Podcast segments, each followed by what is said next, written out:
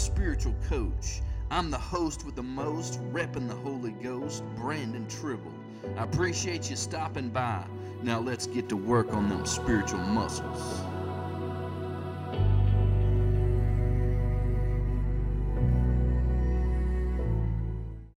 Hello and welcome back to Spiritual Coach. Today we're talking about WWJD, the acronym which stands for What Would Jesus Do? In my walk, I've often come to that old adage what would Jesus do? An application to many situations that aren't specifically addressed in the Bible.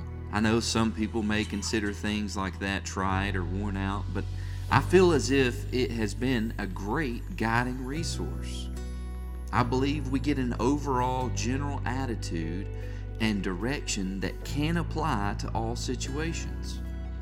Keeping our thoughts centered around Jesus' example can help direct or guide us into rightful actions. Let's consider these two scriptures. Romans 15:4 For whatever things were written before were written for our learning, that we through the patience and comfort of the scriptures might have hope. And then 1 Peter 2:21 For to this you were called because Christ also suffered for us leaving us an example that you should follow in His steps. So everything in the Bible is written for our learning, and especially so to those things pertaining to Christ and how He gave us an example to follow in. So then that brings us back to the question what would Jesus do? And when you learn to apply that to every aspect of your life, God will direct your paths. Listen to this next scripture. Proverbs 3 6. In all your ways acknowledge him, and he shall direct your paths. In all your ways acknowledge him, Jesus, God, the Father, the Holy Spirit, and you focus your mind on what would Jesus do here? How would he want me to act? And what kind of thoughts would he want me to think? What kind of words would he want me to speak? Then, when you follow his example, follow in his footsteps, he directs your paths. Sounds like a win win to me. I always like to think back to this as well TWD, thoughts, words, and deeds. How have I aligned all three with thee? How have I directed my thoughts to be aligned with the mind of Christ? How have I spoke the words that resemble something Jesus may have spoke? How have my actions reflected that of my master? How did all three represent him well? Because after all, folks, we are his oracles, we are his ambassadors. Listen to these two scriptures. 1 Peter 4:11. If anyone speaks, let him speak as the oracle of God. If anyone ministers, let him do it as with the ability with which God supplies that in all things God may be glorified through Jesus Christ, to whom belong the glory and the dominion forever and ever. Amen. 2 Corinthians 5:20 Now then, we are ambassadors for Christ, as though God were pleading through us. We implore you on Christ's behalf, be reconciled to God.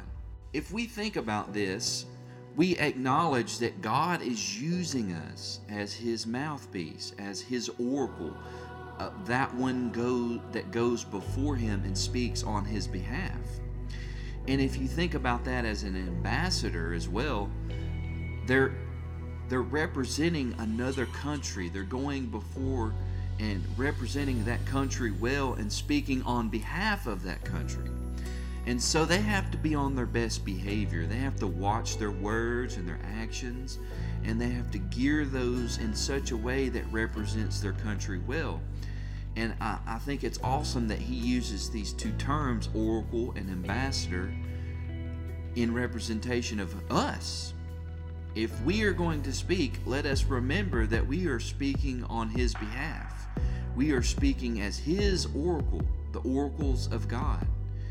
And if we are his ambassador, we are pleading as if we are pleading, uh, Christ is pleading through us. And so when we are conducting our affairs in this world, when we're walking around and living this life, we remember that we're not living it for ourselves. And so we have to make sure that we watch our actions, we watch our words, and we even have to watch our thoughts because they either become words or actions. So we need to be careful because the world is looking at us. They're, they're observing us and they're critiquing every action, every word. And so we need to make sure that we do not have an offense.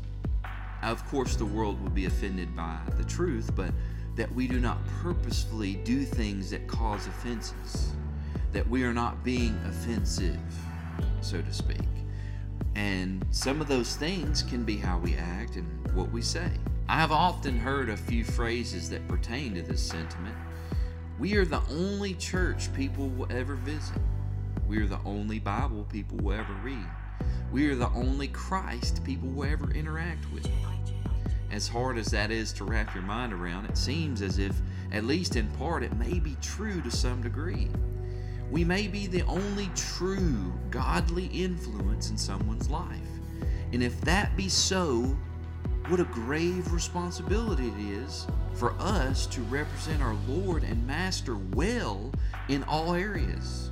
And we need to know how to serve Him well. So we need to go back to that statement TWD thoughts, words, and deeds. So, what would Jesus do? What would his thoughts look like? 1 Corinthians 2:16 For who has known the mind of the Lord that he may instruct him?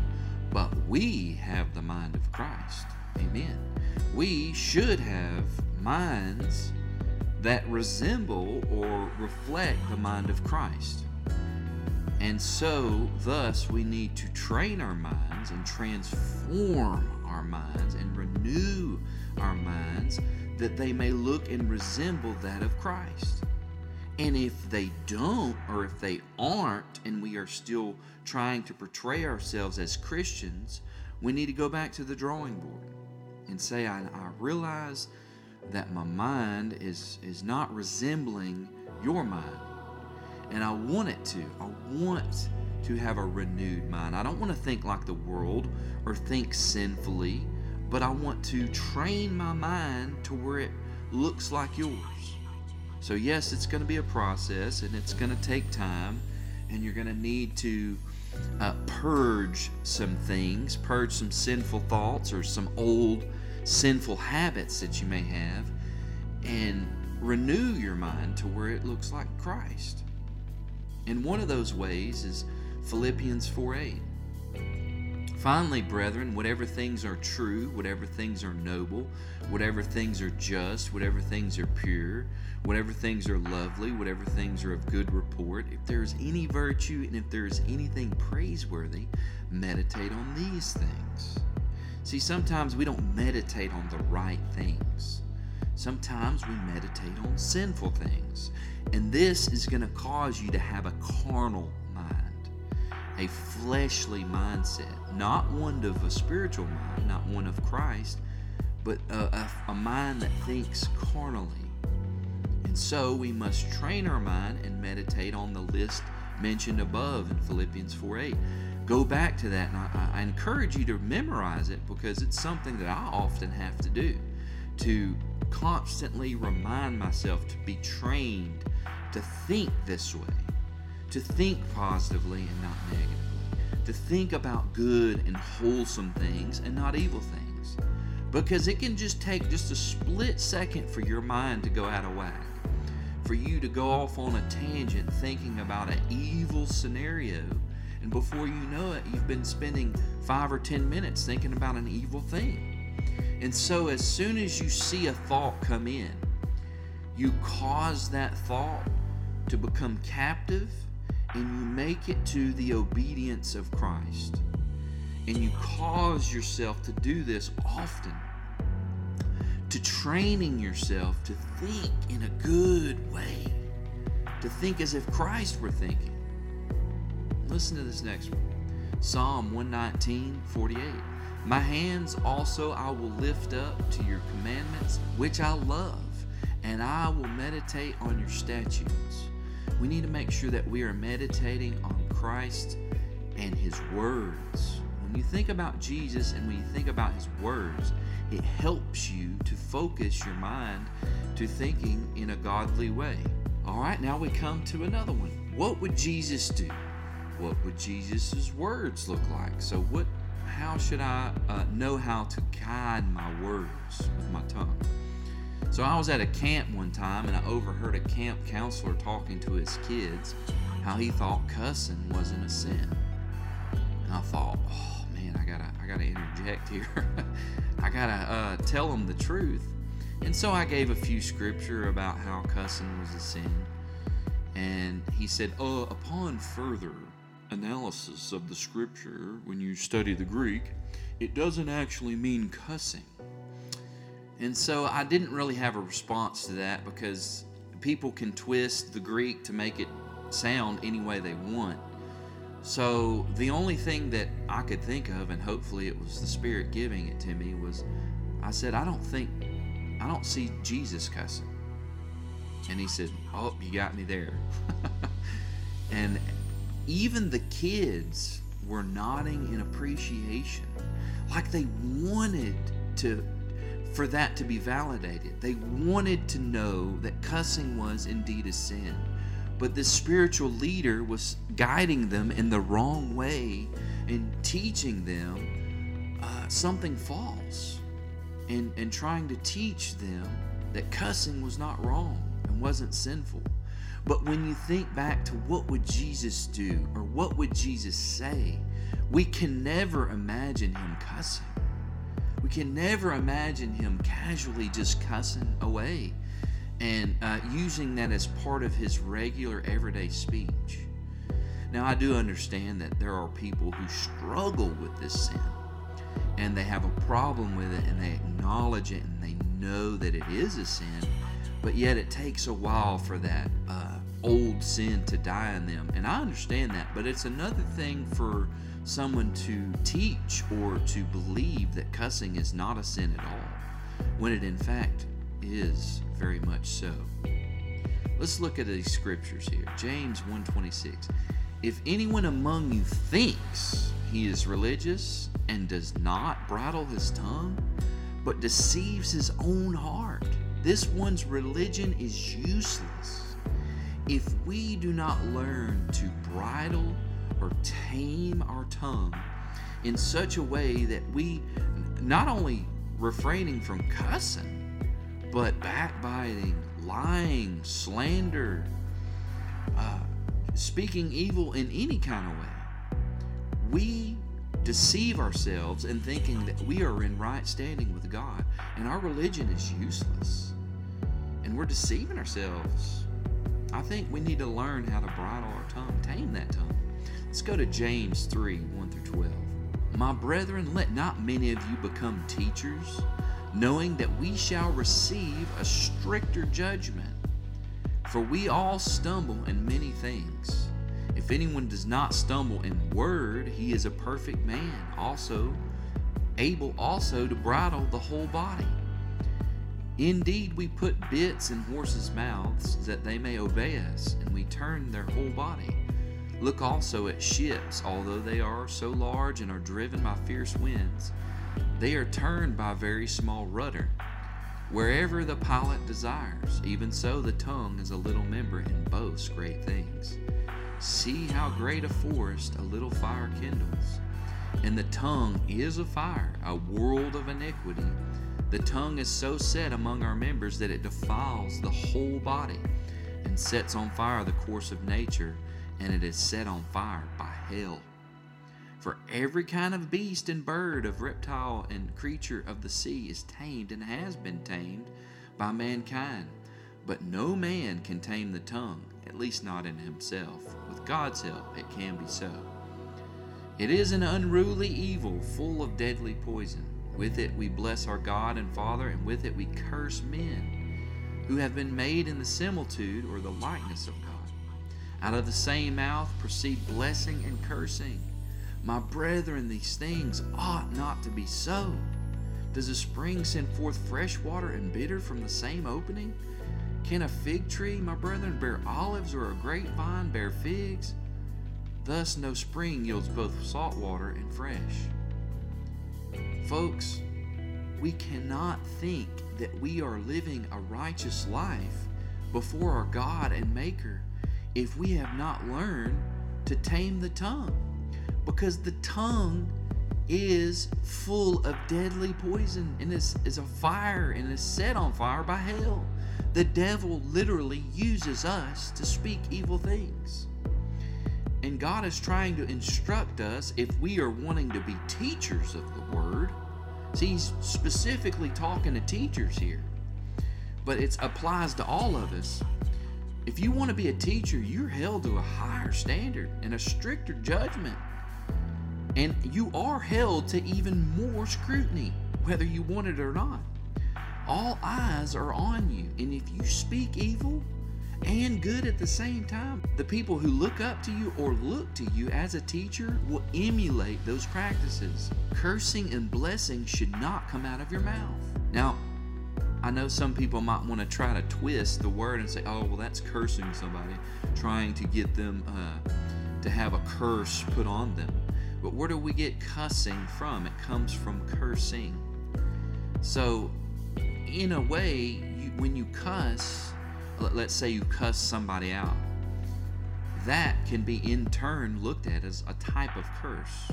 But let's look at this next scripture, Ephesians 4:29. Let no corrupt word proceed out of your mouth, but what is good for necessary edification, that it may impart grace to the hearers. So no corruption at all.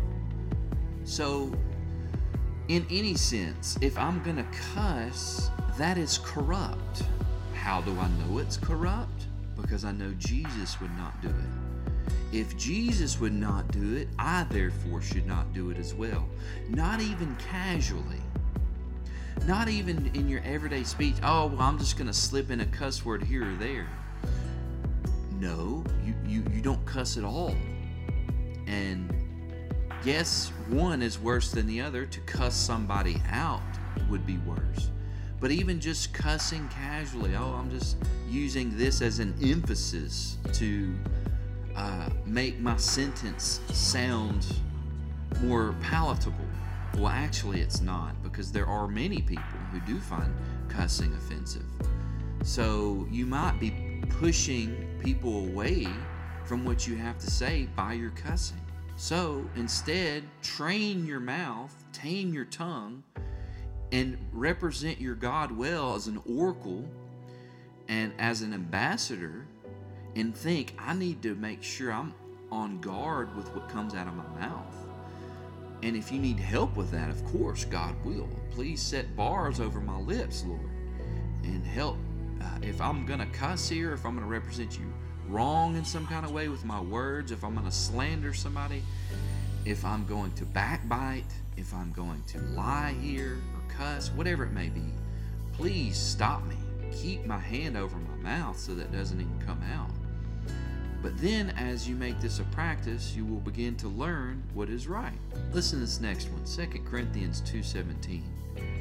For we are not as so many peddling the Word of God, but as of sincerity. We're sincere about it. But as from God, we speak in the sight of God in Christ. As we speak, God is listening, and I, I recognize that. So I want to make sure that I speak in His sight something wholesome, something pleasing, something good, something that edifies, something that builds somebody up, something that has grace, something that is good. And we're speaking in the sight of God in Christ. So as I speak, I'm speaking in Christ as, as if He is speaking through me. And as we already know, He would not be cussing, so we shouldn't be doing that either. Or lying, or backbiting, or slander, or gossiping, or whatever other evil things that people may speak. We are not to act that way. All right, let's look at this next one. What would Jesus do? What would Jesus' actions look like? So, what how would Jesus act in certain situations? Let's go to the scripture here. James 1:22. But be doers of the word and not hearers only, deceiving yourselves. God doesn't want us just to hear the word. Or even just speak the word, or even just read the word. We're to be doers of what we've read, or else we're deceiving ourselves. You're not doing yourself any good. You're, matter of fact, you're held to a higher standard now because you know not to do it and you're doing it anyway. And even doubly so if you are a teacher of the word. You're held to even stricter judgment. So you need to make sure you're doing what God has called you to do. How would Jesus act in a certain situation? He would be obedient to God's words. Whatever he has seen God do, whatever he has seen God say, that is how he's going to act. And that's how we should act.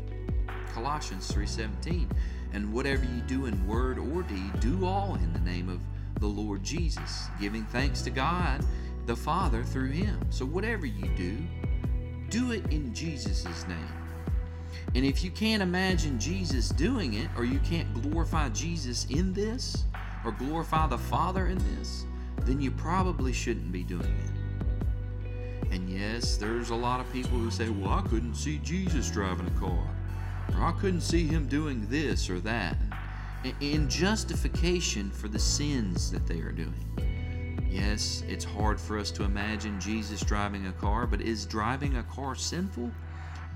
Not entirely. Yes, there may be instances where people use cars in, in, in, not a godly way, but for the most part, it's like riding a horse or riding a donkey in modern day. Uh, in olden times, Jesus rode a donkey, we know for sure. So, is it would it be too far fetched to imagine him uh, driving a car? No. But we know for sure that he wouldn't do any sinful actions. Therefore, we shouldn't do them because he is our ultimate example. And we say, what would Jesus do in all circumstances? How would Jesus think in all circumstances? How would he speak in all circumstances? Not just when you're teaching or preaching from the pulpit or at church, but how you act when you're hanging out with friends, what you post on your Facebook page, how you, uh, what kind of videos you share, what are you talking about with your coworkers, how are you acting around your family, what are you doing behind closed doors when it's just you, your, yourself, and Jesus? what would Jesus do? So, how am I going to train my voice? How, how am I going to train my speech? How am I going to train my thoughts? How am I going to train my actions? They should all line up with what would Jesus do. I pray y'all got something good from this teaching. Yeah, it can be hard sometimes, but remind yourself, what would Jesus do? And it might just help you as it has always helped me. Thank you. Stay tuned to the next one.